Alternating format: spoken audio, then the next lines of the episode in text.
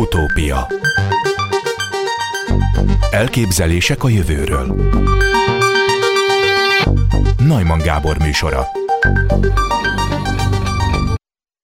Üdvözlöm Kovács-Hostyánszki Anikót, az Ökológiai Kutatóközpont Lendület Ökoszisztéma Szolgáltatás Kutatócsoport tudományos főmunkatársát az Utópiában. Kedi csókolom, jó napot kívánok!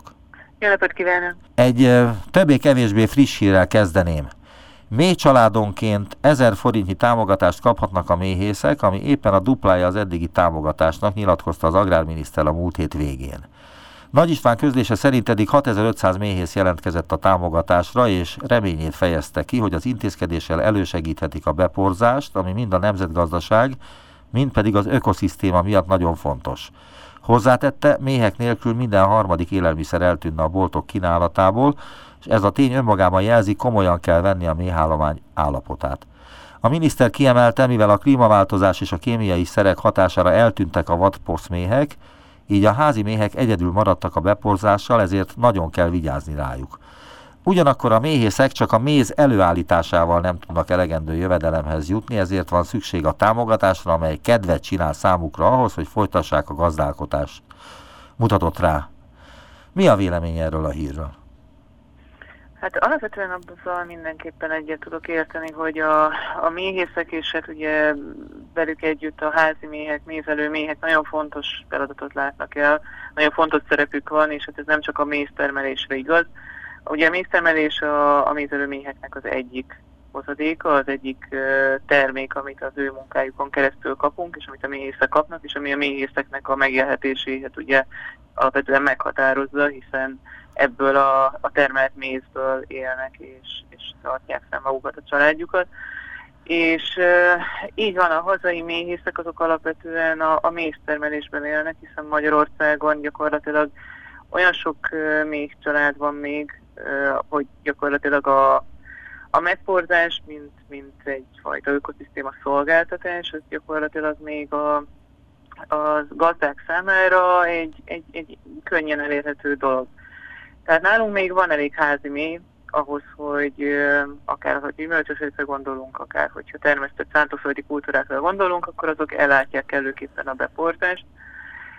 Ugyanez például egy Egyesült Államokbeli, amerikai Egyesült Államokbeli például mandula ültetvényben, vagy, vagy más gyümölcsös ültetvényekben már nem mondható el, ott már a gazdák sokkal jobban értik azt, hogy mi van akkor, hogyha nincsen elég beportó, és ott kőkeményen fizettek ezért a beportási szolgáltatásért, sőt, egyre többet fizetnek érte, egyre értékesebbé válik a beportás, és a beportók a gazdák számára is, hiszen ott olyan, ö, egyrészt már kevesebb beportó van, másrészt pedig olyan mértékű beportásra van szükség, adott időben az adott gyümölcsösök az rövid ideig tartó virágzása alatt, vagy rengeteg több, re, rengeteg még családot kell importálniuk és odaszállítaniuk, és ezért fizetniük, hogy ez a beportási szolgáltatás megvalósuljon. Tehát Magyarországon ilyen még nincs, itt gyakorlatilag a méhészek a méztermelésből élnek, és, és igen, én úgy gondolom, hogy, hogy szükségük van támogatásra, és szükség van arra, hogy az ő munkájukat is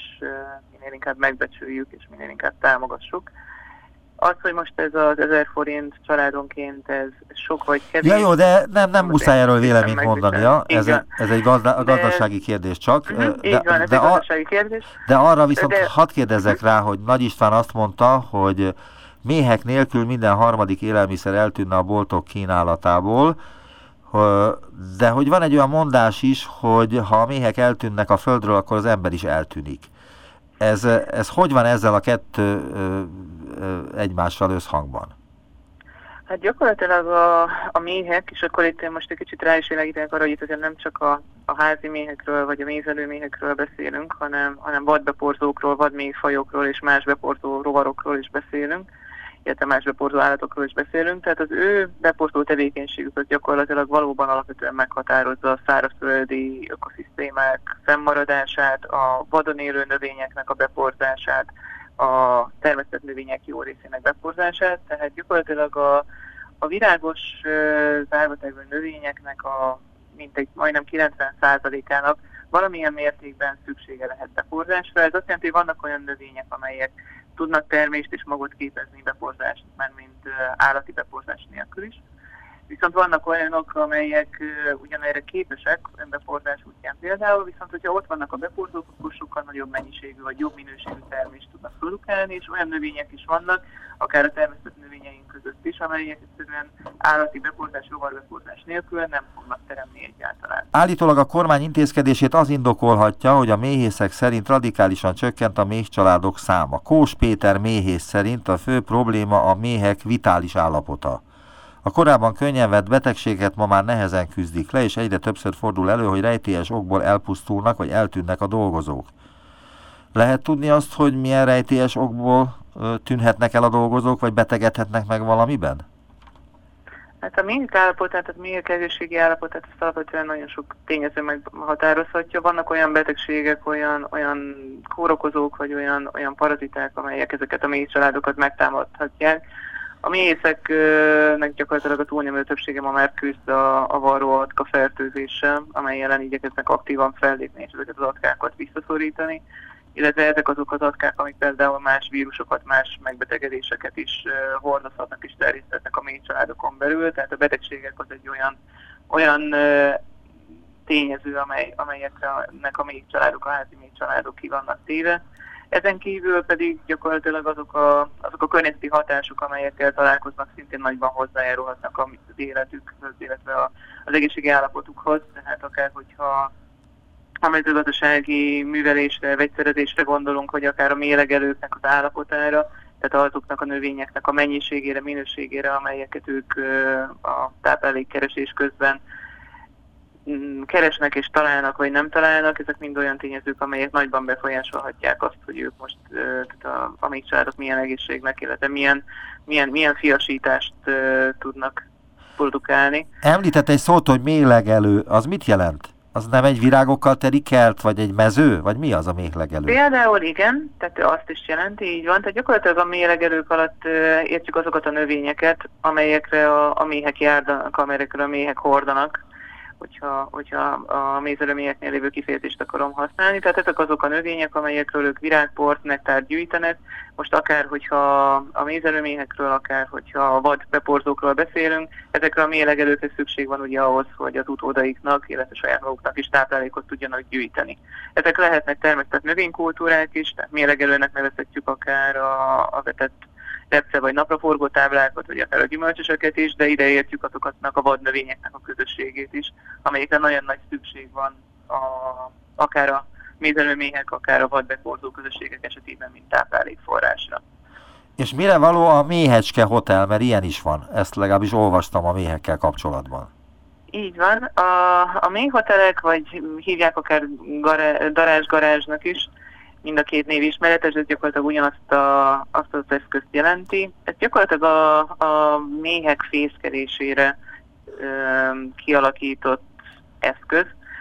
Itt ebben főleg olyan méhek tudnak fészkelni, itt a vadbeporzó fajok közül, a vadméh fajok közül, amelyek úgymond üregekben fészkelő fajok, és gyakorlatilag ezek olyan ö, üregeket keresnek, amelyek akár növényi szárakban, akár ö, falak repedésében találhatók. Hogyha ilyeneket biztosítunk számukra pszámukra például összekötözött nátszálakkal, vagy egy farönkkel, amelyben mondjuk különböző méretű lyukakat fúrunk, akkor ezek, gyakor- ezek a mesterségesen létrehozott fészkelő helyek, fészkelő telepek kiválóan alkalmasak lehetnek arra, hogy akár a saját kertünkben vagy erkélyükben ezeket kihelyezve, ezek az üregekben fészkelő fajoknak fészkelő helyet biztosítunk. Igen, de ki az, aki a saját kertjében vadméheket akar tenyészteni?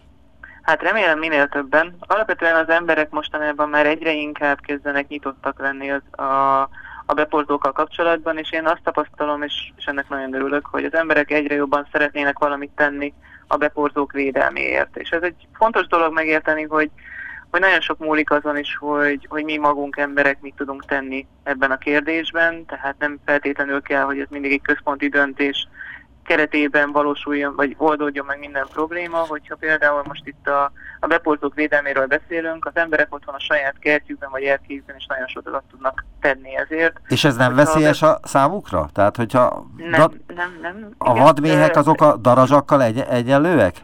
Nem, a vadméhek gyakorlatilag azok vadon élő méhfajok, tehát Ugye ismerjük a, a mézelő méhet, vagy más a házi méhet, a nyugati házi méh, amelyet gyakorlatilag nálunk is ugye kaptárokban tartanak, az egybeporzó fajosok közül. De számtalan vadon élő rokona van, amelyeket az ember nem háziasított, és, és amelyek ö, nem feltétlenül ekkora családokban élnek. Nagyon sok, ház, nagyon sok ö, vadméhfaj van, amelyek, amelyek úgynevezett magányos vadméhfajok, és ezek például így ö, maguk építenek fészkeket, és maguk ö, nevelik az utódaikat egy, egy természetes környezetben.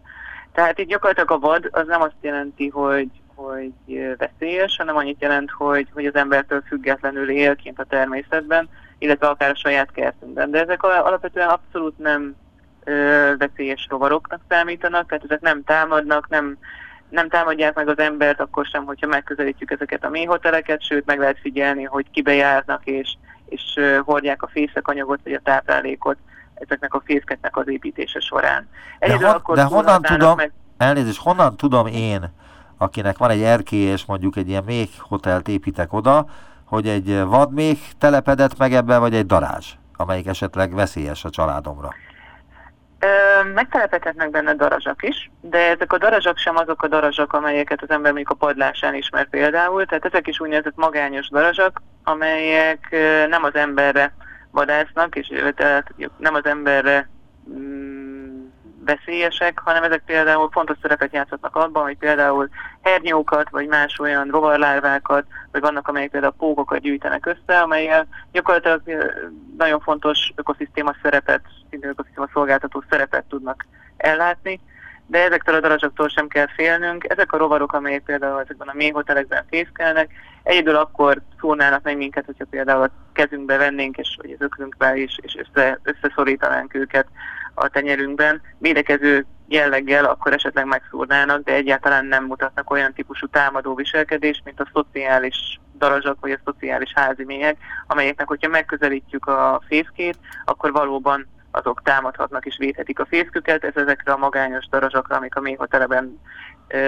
fészkelnek, vagy magányos méhekre egyáltalán nem jellemző viselkedés. Tehát akkor ön azt mondja, hogy akinek van olyan erkélye, ahol láthatólag sok méhecske repked, legalábbis a környéken, uh-huh. akkor a legjobban teszi, ha épít egy ilyen méhhotelt az erkély szélére, fából lukakat kell belefúrni, aztán más teendő nincsen, és oda fognak költözni, és nem fogják bántani sem őt, sem a családját.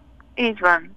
Én például a kilencedik kerületben lakom, és a, a mi erkélyünk a negyedik emeleten először vettem észre egy, egy kis, volt egy kis lyuk, valaminek régen furva, és abban azt vettem észre, hogy csak hogy egy, egy fali méh kibejár, és, és ott már építkezik, és aztán amikor megjelent egy kis sárdugó ennek a, a lyuknak a, a végében, az gyakorlatilag azt jelezte, hogy ez a fészek kész van, és ezt követően akkor én is kihelyeztem egy ilyen kis méhhotelt, és, és abban is lett fészkelés, jelent meg ott is haliméh, szabóméh, amely ezeket a, ezeket a nátszálakkal, ezeket a nátszálakat, amelyeket például kihelyeztem egy, egy csőben, előszeretettel látogatta, és, és néhány fészekel is készült, még, még a belvárosban is. De ebből De ugyanígy... méz nincsen, ugye? Nem, tehát méhezet, mézet gyakorlatilag azt a mézelő mézek, méhek, tehát ezek a nyugati házi méhek készítenek, És, és a vadméhekre nem jellemző ez a mézkészítés. Vannak olyan szociális uh, vadméhfajok, ezeket azért az emberek többsége is ismeri a poszméheket, ők még azért egy kicsit az ismertebb csoport közé tartoznak. A poszméhek is uh, vadméhfajok, ők is tehát vadban élő méhfajok, ők szintén családokban élnek a házi méhhez hasonlóan, de sokkal kisebb családban, tehát itt ilyen néhány száz méh neveli együtt az utódaikat. Ők még készítenek egy nagyon kis mennyiségű mézet, de ez gyakorlatilag nem olyan mennyiségnek tekinthető, amely, amely uh, kereskedelmi forgalomban, vagy bármilyen termelési uh, szándékkal felhasználható lenne. Ezt a saját utódaiknak az etetésére, illetve a család fenntartására használják. Tehát olyan típusú méztermelés, ami a, a házi méheknél, vagy mézelőméheknél jellemző, olyan a vadméheknél nincsen. Mondta, hogy kilencven százalékát legalább a növényeknek a méhecskék, vagy a méhhez kapcsolódó különböző vadméhek, meg különböző alfajai végzik el, de mi lenne, hogyha senki nem végezné el, akkor ezt hogyan lehet pótolni, vagy hogyan tudja az ember beporozni azokat a gyümölcsösöket, vagy egyéb növényeket, amelyeket nem poroz be más? Hát erre is már van példa, tehát ö, a gyümölcsösök esetében ott azok például kifejezetten nagy beportási igényű ö, növényeknek számítanak, olyan a gyümölcsös, gyümölcsfáknak a, a többsége, tehát például az alma, a barack, a cseresznye sorolhatnám, ezek mind olyan növényfajok, amelyeknek nagy mennyiségben ö, vagy nagy mértékben van szüksége valóban a, a beporzó rovarok közreműködésére. Hogyha ezeket elvesztjük, mint ahogy történt m- például Kína Szechuan tartományában, akkor gyakorlatilag két lehetőség van, vagy az ember kiváltja ezeket a gyümölcsfákat olyan szélbeportású fákkal, vagy olyan növényekkel, amelyeknek nincsen szüksége állati beporzásra, vagy, és, és abból próbálja akkor azt a gazdasági termelést ellátni, amit, amit korábban a, a rovarbeporzás gyümölcsfákból, vagy pedig marad a kézi beporzás, ami, ami gyakorlatilag most már tíz-húsz éve egy, egy létező gyakorlat ebben a kínai szecsuáni tartományban, ahol, ahol gyakorlatilag az emberek látják el a beporzás feladatát, és, és viszik a virágport fáról fára, virágról virágra, kis tégelyekben, kis ecsettel, és borozzák be az emberek kézzel. De miért mi történt Szechuanban, hogy elpusztultak a méhek?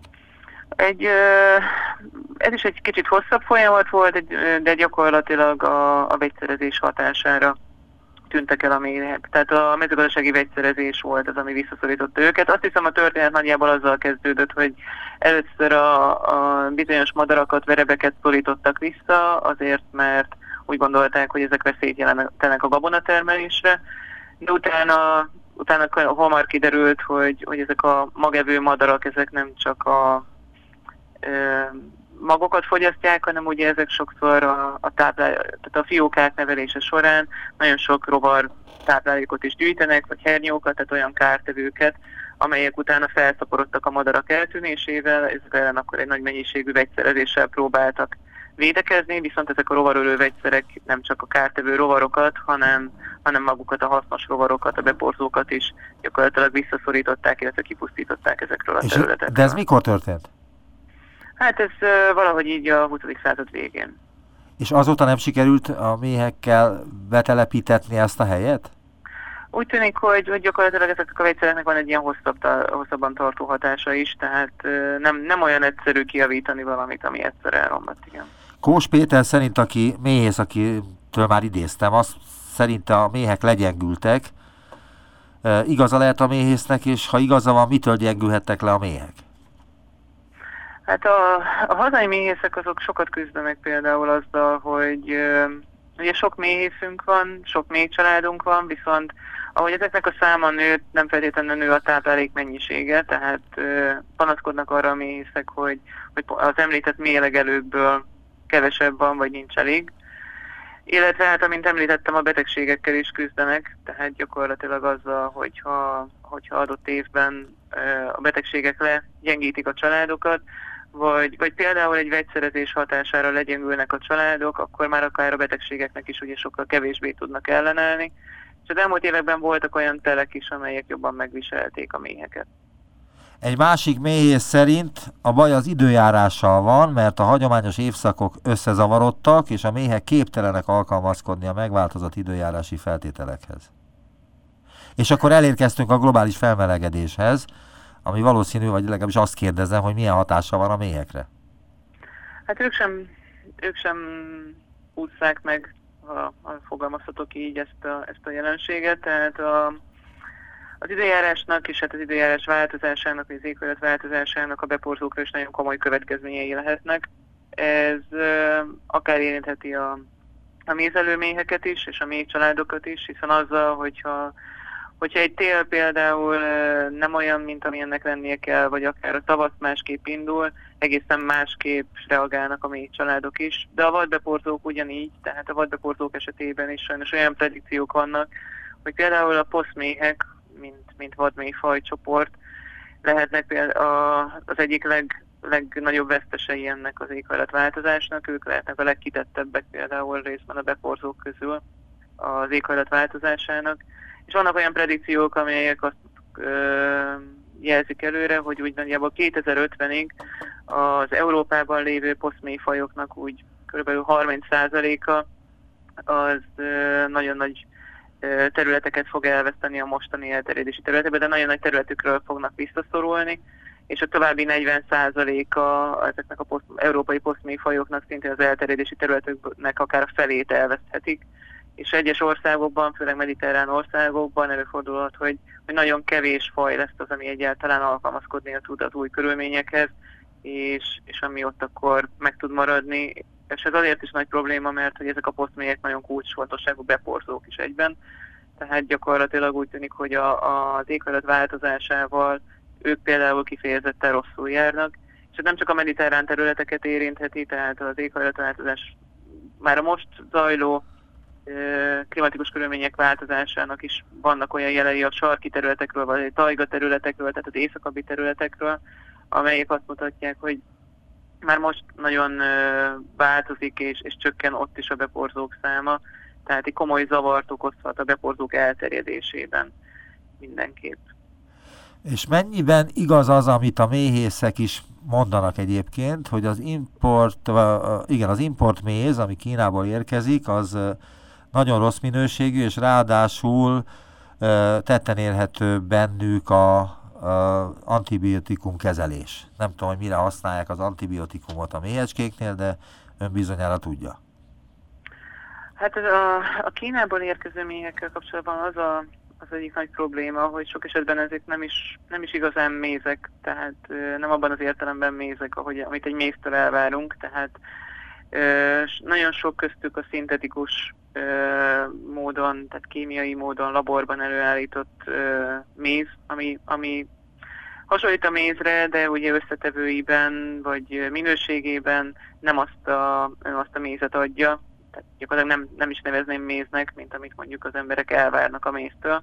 Tehát az ilyen szintetikus mézekből, mézekkel kezd felhigulni a piac, és ez komoly problémát jelent, hiszen egyrészt nagyon le tudja szorítani a mézárakat, másrészt egy minőségileg rosszabb minőségű terméket ad, és e, nagy mennyiségben előállítható, ezzel viszont, hogyha ez betör a piacra, akkor le tudja nyomni azt a mézárat, és olyan konkurenciát tud teremteni, amely a, az itteni termelőket is jelentős mértékben rosszul érinti, hiszen nem tudják eladni, vagy nem tudják olyan áron eladni, értékesíteni az általuk megtermelt mézt, mint ahogy az, az megérdemelné a minőségéből fakadóan.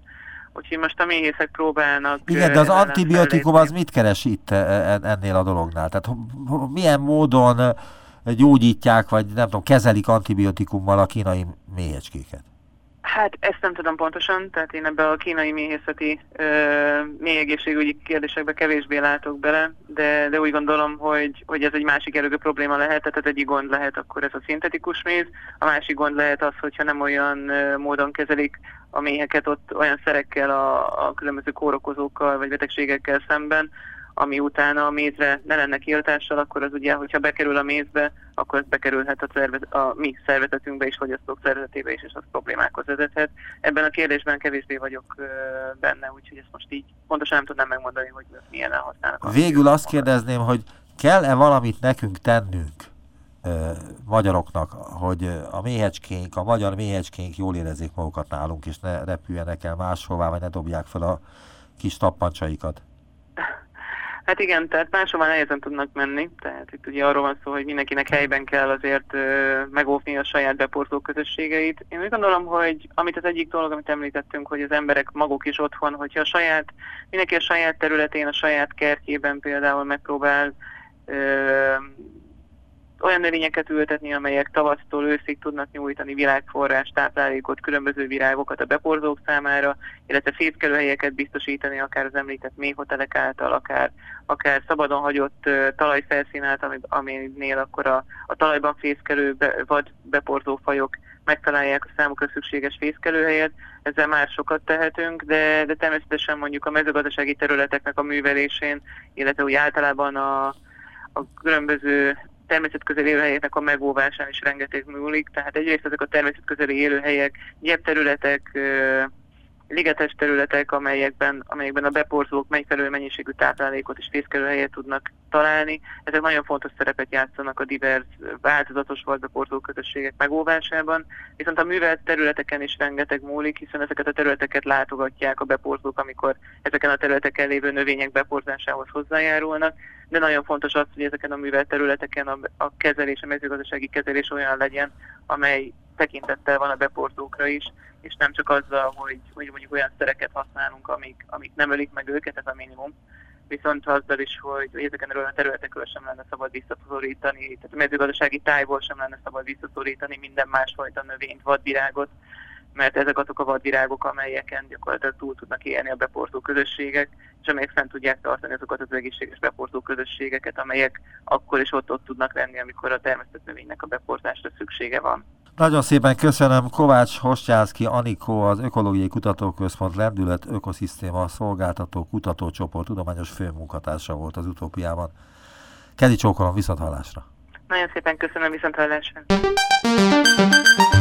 Utópia. Utópia.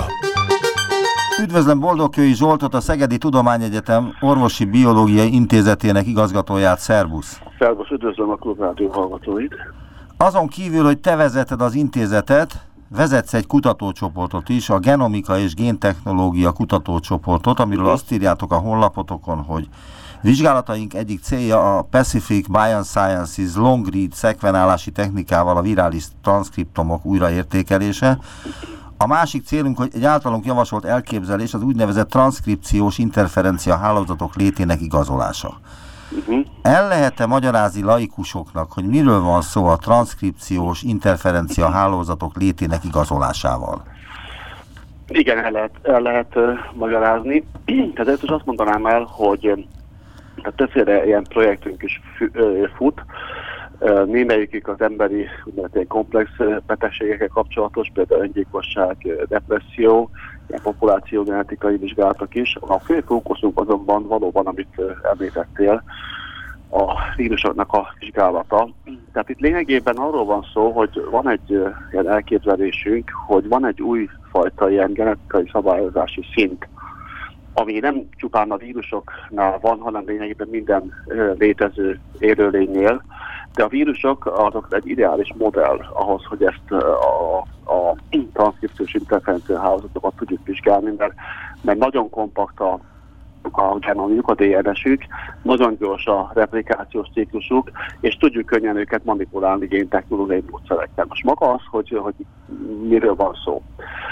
Tehát nagyon... Ö, egyszerűen úgy tudnám elmagyarázni, hogy az az új transzkripciós ö, szint, ez lényegében ez azon alapul, hogy a szomszédos, vagy a nem túl távoli gének egymásra hatnak azáltal, hogy működnek. Tehát, hogyha van egy, kiválasztunk egy gént, ami éppen nagyon aktív, akkor a szomszédjaira ő egy ö, represszív, egy gátló hatással van, és utána majd visszaverzve is azután meg fog fordulni. Tehát lényegében arról van szó, ugye, hogy vannak a gének, azok ilyen er en es molekulákat produkálnak, és ezeknek egy jelentős részenek fehérjékek. Most itt az er en es képzésnek a, a mechanizmusáról van szó. Normálisan, hogy elindul egy génről a er en es átírása, és akkor megáll a gén határon. Viszont, bocsánat, azt vettük észre ezzel az új technikával, amit te is említettél, hogy bizonyos gyakorisággal nem áll meg ez a, a, a er en es leírás, hanem tovább megy a másik génbe, a szemben álló gén, génbe, vagy a ugyanúgy álló génbe, csak a szomszédos génekben tovább megy az átírás, és ott ezt a, a úgy hívják ezt a folyamatos transzkripciót, tehát az er en es leírását, az az enzim, meg egy komplex, ami végzi ezt, az lényegében összeütközik a másiknak ugye ezek az enzimével, és, és hatással van arra, hogy hogyan végzi a transzkripciót. Tehát nagyon ért, egyszerűen úgy lehetne elmagyarázni, hogy maga ez a géneknek a kifejeződése, ez hatással van a szomszéd, meg a nem túl távol géneknek a kifejeződésére, és ez, és ez az egész genom, tehát az egész dé en es szintjén egyfajta ilyen, hogy mondjam, mechanisztikát, mechanizmust uh, uh, hoz létre. És hadd kérdezzek vele, mert hogy azt hiszem, hogy kapizsgálom, persze nem értem teljes ö, valójában, de valamit kapizsgálok belőle, és arra akarok rákérdezni, hogy jó helyen járok-e. Mm. Tehát, hogy arról van szó, hogy a tudósok megállapították már jó sok évvel ezelőtt, hogy bizonyos betegségeket egy bizonyos gén, meg egy másik bizonyos gén okoz. Ilyen azt hiszem az Alzheimer-kornak is azt hiszem van ilyen változata, de nem az Alzheimer-kor, hanem a öregkori vakságot előidéző makula degeneralis, az egy, egy konkrét génnek a hibája miatt igen, alakul igen, ki. Igen, igen. Tehát akkor ebből az is következik, hogy hiába gyógyítom meg azt az egy bizonyos gént, vagy veszem ki a pakliból azt a kártyát, a többi gén is magán viseli valamennyire annak a génnek a tulajdonságait, és még, e, tehát hogy még nem sikerült azáltal, hogy egy gént kivettem, a gén funkcióit is kivenni? Hát ez a téma, ez nincs közvetlen kapcsolatban ezzel, amit csinálunk, de ilyesmivel is foglalkozunk, de ez egy másik témakör. Tehát azok a betegségek, amiket egy gén okozunk, viszonylag ritkák, de viszont általában nagy hatással vannak az egészségre. Tehát kb. két százaléka a betegségeknek ilyen egygénes, amit te is mondtál. A legtöbb, tehát a kilencvennyolc százalék az meg rengeteg gén, és ezekről nem sokat tudunk. Például, de például az ilyen többgénes betegségeknél, említetted az Alzheimer-kort, ott is van olyan, ahol, ahol egy gén határozza meg a betegséget, de ott is ez egy ritka. Tehát általában sok gén, és ugye az örök, nem is örökölhetőek ezek. És amit mondtál, abban annyi kapcsolat van azzal, amit mi csinálunk, hogy ott is van egyfajta ilyen hálózat. Tehát igazából vannak ilyen génhálózatok, és ott igazából mindegy, hogy melyik nem mindegy, de, de több gén is mutálódhat, egyszerre egy is, meg több is, és mindegyik ugyanazt fog eredményezni, mert ezek együtt dolgoznak. Tehát, tehát ez a komplex betegségeknek a fő, fő tehát, ismérve. Hogy, tehát hiába uh, sikerült a teljes géntérképet uh, leírni, hiába tudjuk azt, hogy milyen gén körülbelül mit, uh, milyen funkcióval van felfegyverkezve, mégsem lehet ezt, mert hogy olyan mennyiségű mutáció alakulhat ki, ami, ami követhetetlen, mert ugye három egész két milliárd ilyen szekvencia igen. van minden egyes igen. génben, igen. azt be lehet szorozni egymással, akkor vége van a történetnek. Most, most nem, ez, nem, ez, nem ez a gond, akkor be, tehát ha erről beszélünk, tehát ugye az egygénes betegségeknél ott ismerjük a nagyjából a tüneteket. Tehát vannak a ritka betegségek, amiket itt nem ismerünk, mert egy-egy családra, vagy nagyon kevés emberre jellemzőek, de vannak ilyen gyakoribb ritka betegségek, vagy gyakoribb egygénes betegségek, ott ezeket fel lehet ismerni, hogy miről van szó. Na most ott megnézik a gént, ami, tehát lehet sok minden, de a leggyakoribb ilyen betegség a cisztásfibrózis, de vannak olyan ráktípusok is, amik mint a mellrákot okoznak, ami egyetlen génhez kötött. Tehát ott megnézzük azt a gént, hogy van-e benne olyan mutáció, ami okozhatja, és kész. Most a, a komplex betegségeknél, tehát a komplex betegség az minden, a szívésérrendszeri betegségek, a rák többsége, az Alzheimer-kor, a, a depresszió, stb. Tehát gyakorlatilag minden. Ott az a gond, hogy, hogy, hogy a, a esetek túlnyomó többségében nem tudjuk a, a hátterét ennek az egésznek. Most vannak ilyen Ilyen, ilyen úgynevezett millió genom programok, tehát a kínaiak, amerikaiak, Európa is indított ilyet, ahol nézik azt is, hogy, hogy, hogy az illetőnek, akinek megállapítják ezt a három egész két milliárd bázisorrendjét, az dé en es-ről, hogy milyen betegségekben szenvednek, és megpróbálják megkeresni a genetikai hátterét ezeknek. Tehát azt megnézni, hogy mik azok a gének, milyen mutációk okozzák ezt, és amikor kialakul majd egy ilyen képünk az egész emberi populációról, akkor is, majd csak akkor tudjuk ezt egyedi esetekre is, hogy mondjam, ö, ö, ilyen prediktív erővel használni, meg később esetleg a gyógyításban is, bár az, ez még azért odébb van. Tehát fölösleges megcsináltatni valamennyi pénzért valakinek a genomját, mert ebből a világon semmit nem tud meg. Tehát ezek az egyénes betegségekre, meg a, meg a kevés génes betegségek esetében valamilyen predikciós értékkel lehet ezeket, de az a helyzet, hogy Amerikában ezt be is tiltották, ugye van ez a huszonhárom and me nevű cég, aki kiadott ilyen, Európában még lehet ö, ilyen, ilyen diagnózisokat kiadni, de most már csak úgy lehet, hogy orvoson keresztül, tehát az orvosnak adja a cég ezt a ö, predikciót, és akkor az orvos ö, fogja elmondani a betegnek, de ilyen direkt, ö, hogy mondjam, ö, ö, módon a céghez nem fordulhatunk, mert nem megbízható még ez nagyon. Tehát kevésgére azt mondanám, hogy vissza nem megbízható, de a legtöbb, amire ők prediktálnak, az gyakorlatilag nincs elég evidencia, nincs elég empirikus tudásunk arról, hogy azt mondjuk, hogy ez tényleg az lesz, meg szóval erre fel kell készülni pszichikailag is, mert ugye a társadalomban azt mondjuk valakinek, hogy mit tudom, van öt százalék esélyed, hogy kialakul valamilyen komoly betegséged, akkor ugye az ember így pánikba esik ezen a dolgon, és szóval ezeket egy kicsikét komplexebb ez a dolog. Tehát társadalmat fel kell készíteni ezekre, a, hogy hogyan kell értékelni a, a valószínűségeket, meg nekünk is tudnunk kell, hogy tényleg mik ezek a valószínűségek. És akkor érdemes egyébként ezt mondani, főleg a betegeknek, hogy jobban mit tenni ellene. Tehát az életmódváltással, vagy akármivel, tehát tudunk tenni ellene, ha nem, akkor hát nem tudom, akkor mennyi értelme van tudni azt, hogy, hogy ketyeg az óránk. Most akkor térjünk rá arra, ami aktuális, és a te érdeklődési körödbe és munkakörödbe is beletartozik, ezek a vírusok, és a, az intézeted nagy részt vírusokkal foglalkozik, a vírusokkal is igen, foglalkozik. Igen, igen, igen. És akkor tisztázunk egy pár dolgot, ami azt hiszem a laikusok számára nem ismert. Azt tudjuk ugye, hogy a baktériumok azok pálcika alakúak, legalábbis ez van a köztudatban. Hát az sokféle alakú. Milyen alakúak a vírusok?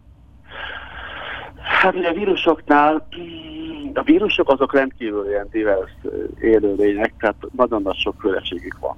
Például a sejtes élőlények, ideértve a baktériumokat, meg minden mást, azoknak csak kettős szálú dé en es lehet a, a, az örökítő anyaga. A vírusoknál mindenféle variáció van, tehát lehet nekik er en es, egy szálú, dupla szálú, ugyanaz a dé en esre is igaz, tehát óriási a variáció. Ami az alakot illeti, ott is gyakorlatilag két fajta vírus tudom megkül- elkülöníteni. Egyiknek van ilyen burka, amit általában a gazdasejt valami membránjából hoz, a másik meg ilyen csupasz nincs burka. És ott is rendkívül sokfajta ilyen, van, vannak ilyen gömbszerű alakúak, hát ilyen csúnya szóval úgy hívják, hogy ilyen ikozaéder típusú vírus sok van, ami azt jelenti, hogy húsdarabén egyenlő oldalú háromszögből épül fel, mert pont ez, hogy mondjam, passzol úgy egymáshoz, hogy egy ilyen gömbszerű struktúrában nem lesz luk a víruson. De vannak ilyen, ilyen pálcika, hosszú alakúak, ilyen amorf, minden, szóval mindenféle vírusok, mindent produkálnak, amit csak lehet. És milyen felépítésűek? Mennyivel bonyolultabbak, mint a baktériumok? Egyszerűbbek. Sokkal egyszerűbbek. Érdekes módon a baktériumoknak a vírusai, amiket ilyen baktériofágoknak nevezünk, azok bonyolultabbak, mint a bonyolultabb sejteknek a, a vírusai általában. Szóval rengeteg er en es vírus van, ami egy-két génből áll, és valami csodákat tud tenni, valami az ember elgondolkodik, hogy hogy, hogy, tehát, hogy, hogy, hogy, hogy tud ilyen komplex dolgokat tenni. Tehát az immunrendszert ugye le kell nekik blokkolni, aminek rengeteg, hogy mondjam, félesége van, meg kell gátolni, a sejt öngyilkosságot kövessen el, mert a sejteknél ugye ez a stratégia, hogy megölik magukat, és akkor a vírusnak élő sejt kell, tehát hogyha egy halott sejtben mennek, akkor nem tudnak utána szaporodni. Meg egy csomó dolog, hogy például, mint hogyha elképzeljük mondjuk a, a, a betegségvírus, tehát ez egy apró kis vírus, tehát van neki három génje, és azt csinálja például egy rókával, hogy megfertőzi, és az eredendően mondjuk ilyen ö, nagyon félénk rókát barátságossá teszi, tehát oda megy egy emberhez, egy kutyához, vagy egy másik állathoz, és abban a pillanatban megváltoztatja a viselkedését, és agresszívá teszi, és harapásra készteti, és még arra is gondoskodik a vírus, hogy közben erős nyáltermelése legyen, három génnel a háttérben. Szóval mi döbbentes dolgokat tudnak ezek a kis... És hogy hogy, hogy, hogy ilyen okosak ezek a vírusok? Honnan, honnan tudják ezeket a dolgokat? Hát a világon, nem tudom, hét és fél milliárd ember él, de valószínű több tízezer tudós foglalkozik most ezzel a koronavírussal, és ez a kis, kis vírus hogy tud túljárni ennyi rendkívül okos tudós eszén? Most a koronavírus az egy er en es vírus, viszont, viszont egy nagy. Tehát azt mondanám, hogy a legnagyobb, a legnagyobb törpe. Az er en es vírusok általában kicsik, de ez a legnagyobb kicsi. Nos, hogy hogy tud túljárni? Hát, tehát, ugye ezeknek a vírusoknak viszonylag sok ideig volt arra, hogy, hogy kialakítsanak valami stratégiákat. Van stratégiájuk a vírusoknak? Van, hogyne, abszolút. Tehát tele vannak különféle stratégiai elemekkel, azt mondanám, különféle ilyen programokkal, és tehát ugye itt, tehát itt a következő van egyébként a koronavírusról ebből a szempontból, amikor egy vírus átugrik egy egyik gazdáról a másikra, tehát egy állatról átugrik a, egy emberre, akkor ugye nem alkalmazkodni a gazdához. És általában ilyenkor nagyon ilyen virulens szokott lenni. De sok uh, halált meg súlyos szövődményeket okoz, viszont a vírusnak alapvetően nem érdeke az, hogy, hogy, meg, hogy az emberben súlyos károkat okozzon, hogy azt szeretné, hogyha terjedne a vírus. Tehát, és hogy lehet ezt elérni? Úgyhogy nem okoz súlyos betegséget, csak köhögésre késztet. Megyünk az úton, a villamoson, és ráköhögünk a másikra. Ugye, mert hogyha ott lennénk a beteg ágyba, akkor nem tudnánk továbbadni, és ugye akkor... akkor az nem lenne jó. Például az olyan, olyan kórokozót, mint a malária, annak nem érdekes, hogy, hogy, hogy súlyos betegséget okoz, mert ott van a, a szúnyog, és akkor azt viszi tovább. De az influenza-szerű, légúton terjedő vírusoknál, mint például a koronavírus, ez nem érdeke neki. Szóval itt lesz egy evolúció. De honnan tudja, hogy mi az érdeke? Ez hol, hol jelenik meg a vírusban? Vagy a sok vírusnál ez egyértelművé válik egy hálózatban? Tehát, hogy megszemélyesítettem a dolgokat, mint hogyha lenne valami célja a vírusnak. Nincsen. Hanem képzeljünk el két szélsőséges esetet. Van egy olyan vírus, ami nagyon súlyos betegséget okoz, ezért a páciens az ágynak esik, és mondjuk esetleg meghal. Na azok a vírusok, amik ebben a páciensben voltak, ugye ez egy zsákutca számukra, mert nem tudtak továbbadódni. Viszont a, ott, ahol nem okoz súlyos betegséget, ott viszont So, tovább vagy a sok másik embernél.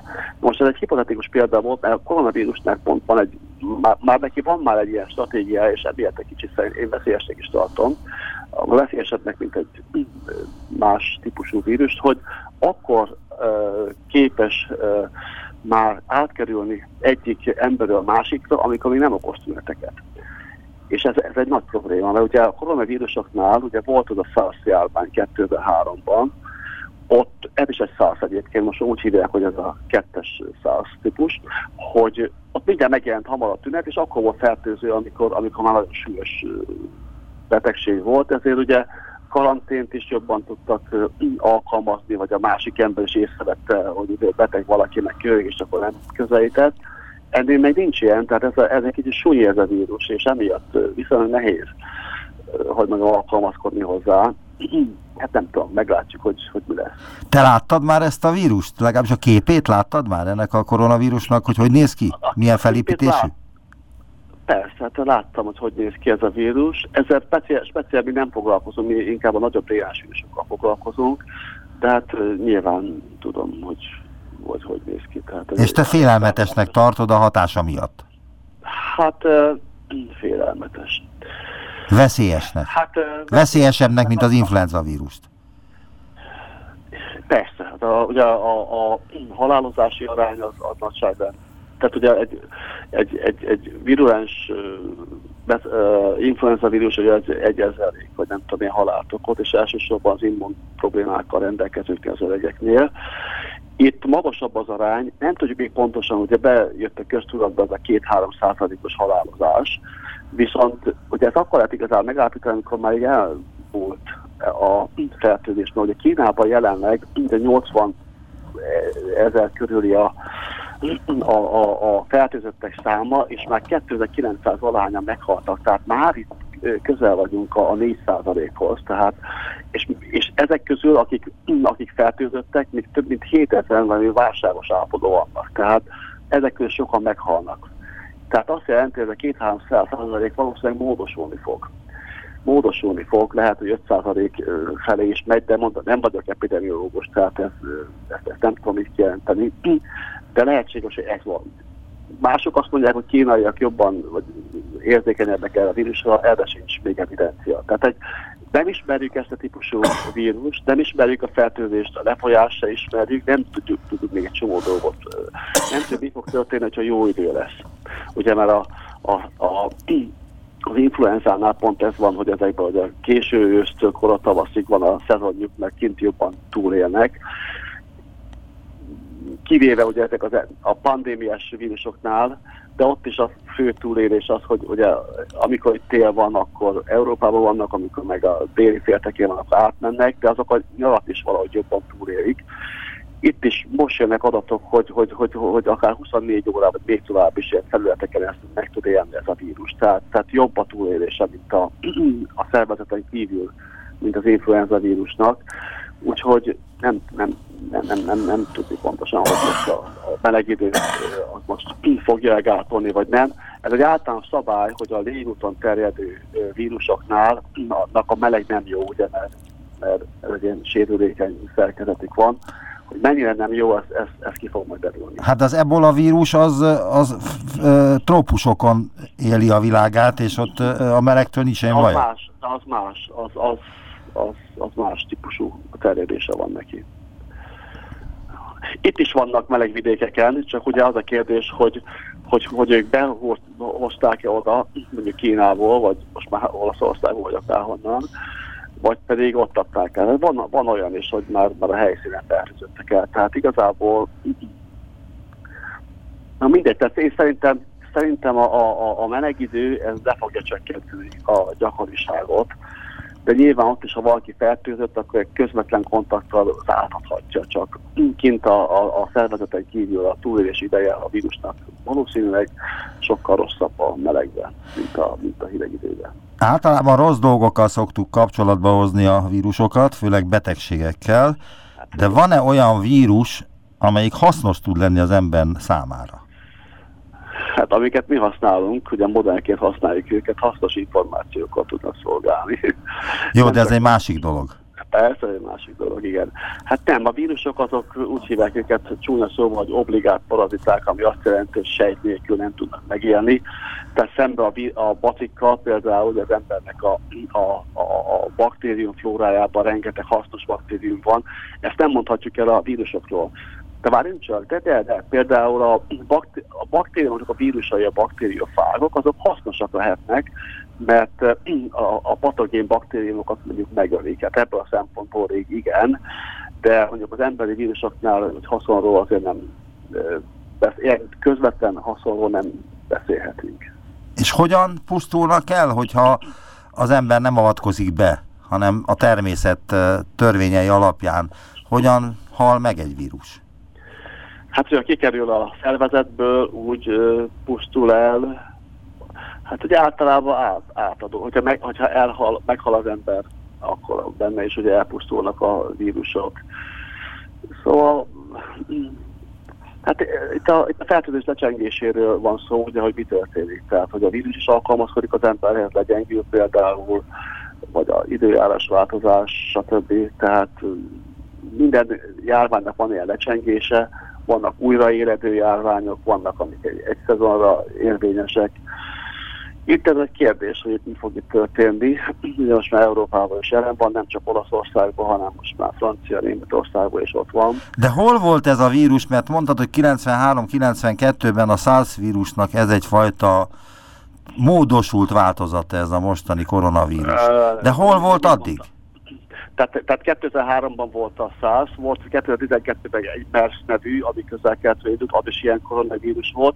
Most ez, hogy hol volt? Tehát mindig az van ilyenkor, hogy vannak valamilyen ilyen köztes gazdák, vagy vannak ilyen olyan gazdák, akik hordozzák, anélkül van... Állatok? Igen, tünete lenne. Ugye először felmerültek itt a kígyók, azt gyorsan is vetették, utána a denevéreket... Aztán a tobzoskánál megáll, megálltak. Na most a denevéreknél rengeteg ilyen koronavírus van, meg ilyen exotikus vírusok. A tobzoska az úgy jött a képbe, hogy összehasonlították a, a tobzoskában lévő koronavírusnak a szekvenciát, és ez volt a, a legközelebbi. De lehetséges, hogy van olyan denevér, amiben ott van, csak nem izolálták még a vírus. Tehát nagyon sok vírus még nem felfedezett, úgyhogy nem lehet tudni pontosan. Most a tobzoskára mondják emiatt, hogy, hogy, hogy közeli, és ugye Kínával is lehet asszociálni, hogy noha Afrikában él a tobzoska, de Kínában ugye egy ilyen speciális, hogy mondjam, luxus ételnek számít a tobzoska, ez egy ilyen illegális kereskedelemből kerül ide, pedig kihalás szélén van, ezt csak úgy megjegyzem. Tehát elképzelhető, hogy egy ilyen, hogy egy piacon árultak egy ilyet, és akkor valaki megette, mert az emésztőrendszeren ben is tud terjedni, nem csak a légutakon. Nem, nem lehet tudni pontosan, hogy hol, hogy került az emberre át. Vannak ebben a dologban olyan részek már, mint a vírus kutatásban, uh-huh. ami megmagyarázhatatlan, ami valami fajta, hát a, ilyen ember számára nem jelenleg nem megmagyarázható ö, dolgok miatt alakul ki, és azt ö, még nem sikerült a tudósoknak feltárniuk?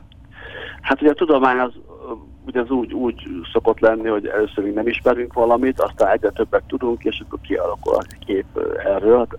A vírusoknál is persze rengeteg ilyen dolog van, tehát hogy az általános aspektusokról beszélünk, ez nyilván így van, ilyen egyedi aspektusok, például, hogy honnan indul ki egy fertőzés, az valami, ez megint egy más kérdés. Persze a virológiában van egy csomó dolog, hiszen ha nem lenne, akkor nem lenne kutatás. Tehát ha mindent tudnánk, akkor nem lenne mit kutatni. Sokszor alapvető dolgokat nem tudunk még. És tehát mondom, tehát modellként, ha például a vírusokat használták annak a kiderítésére is, hogy a, a dé en es az örökítő anyag. De egy kicsit már régebben volt. Mi pedig erre a transzkripciós interferencia hálózatokra használjuk modellként, hogy megvizsgáljuk őket, hogy tényleg egymásba átírnak-e, módosítjuk őket ilyen géntechnológiai módszerekkel, és megnézzük, hogy mi történik akkor, hogyha mi mondjuk meg neki, hogy milyen aktív legyen egy gén. Szóval, tehát, tehát rengeteg ilyen, sőt, hogy mondjam, sötét folt van a tudományban is, amit nem tudunk még, de hát ez a lényeg, hogy haladunk előre, egyre gyorsabban, és egyre többet tudunk. Mondtad, hogy a koronavírus ez egy nagy vírus, de mekkora? Mit egy, nevezünk nagynak? Egy nagy er en es vírus, a, a, a koronavírus, ami, ha jól emlékszem, olyan hatezer vált is lehet, vagy nem tudom, de az, az egy, már én csak gondolkodok pillanat rajta. Általában az er en es vírusok azok kicsik, de ez talán harminc ezer bázispárt tartalmaz. Úgy, úgy tudom, kb. harminc ezer bázis, ami nagyon nagy számít, de er en es vírusok nem nagyon nagy számít. De a dé en es vírusok azok sokkal nagyobbak, tehát itt egy herpes vírus az itt a százötven ezer bázisból áll, van amelyik több mint kétszázezerből.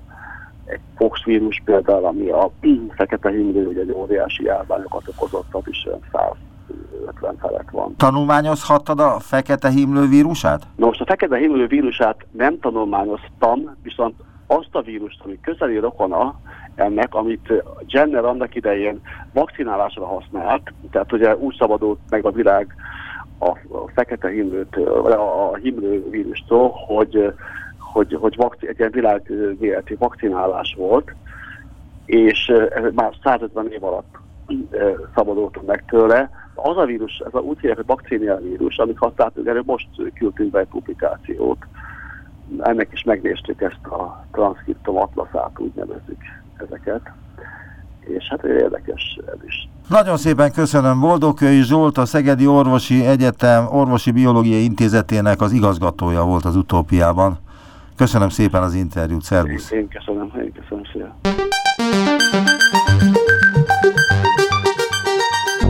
Visszaértünk a jelenbe.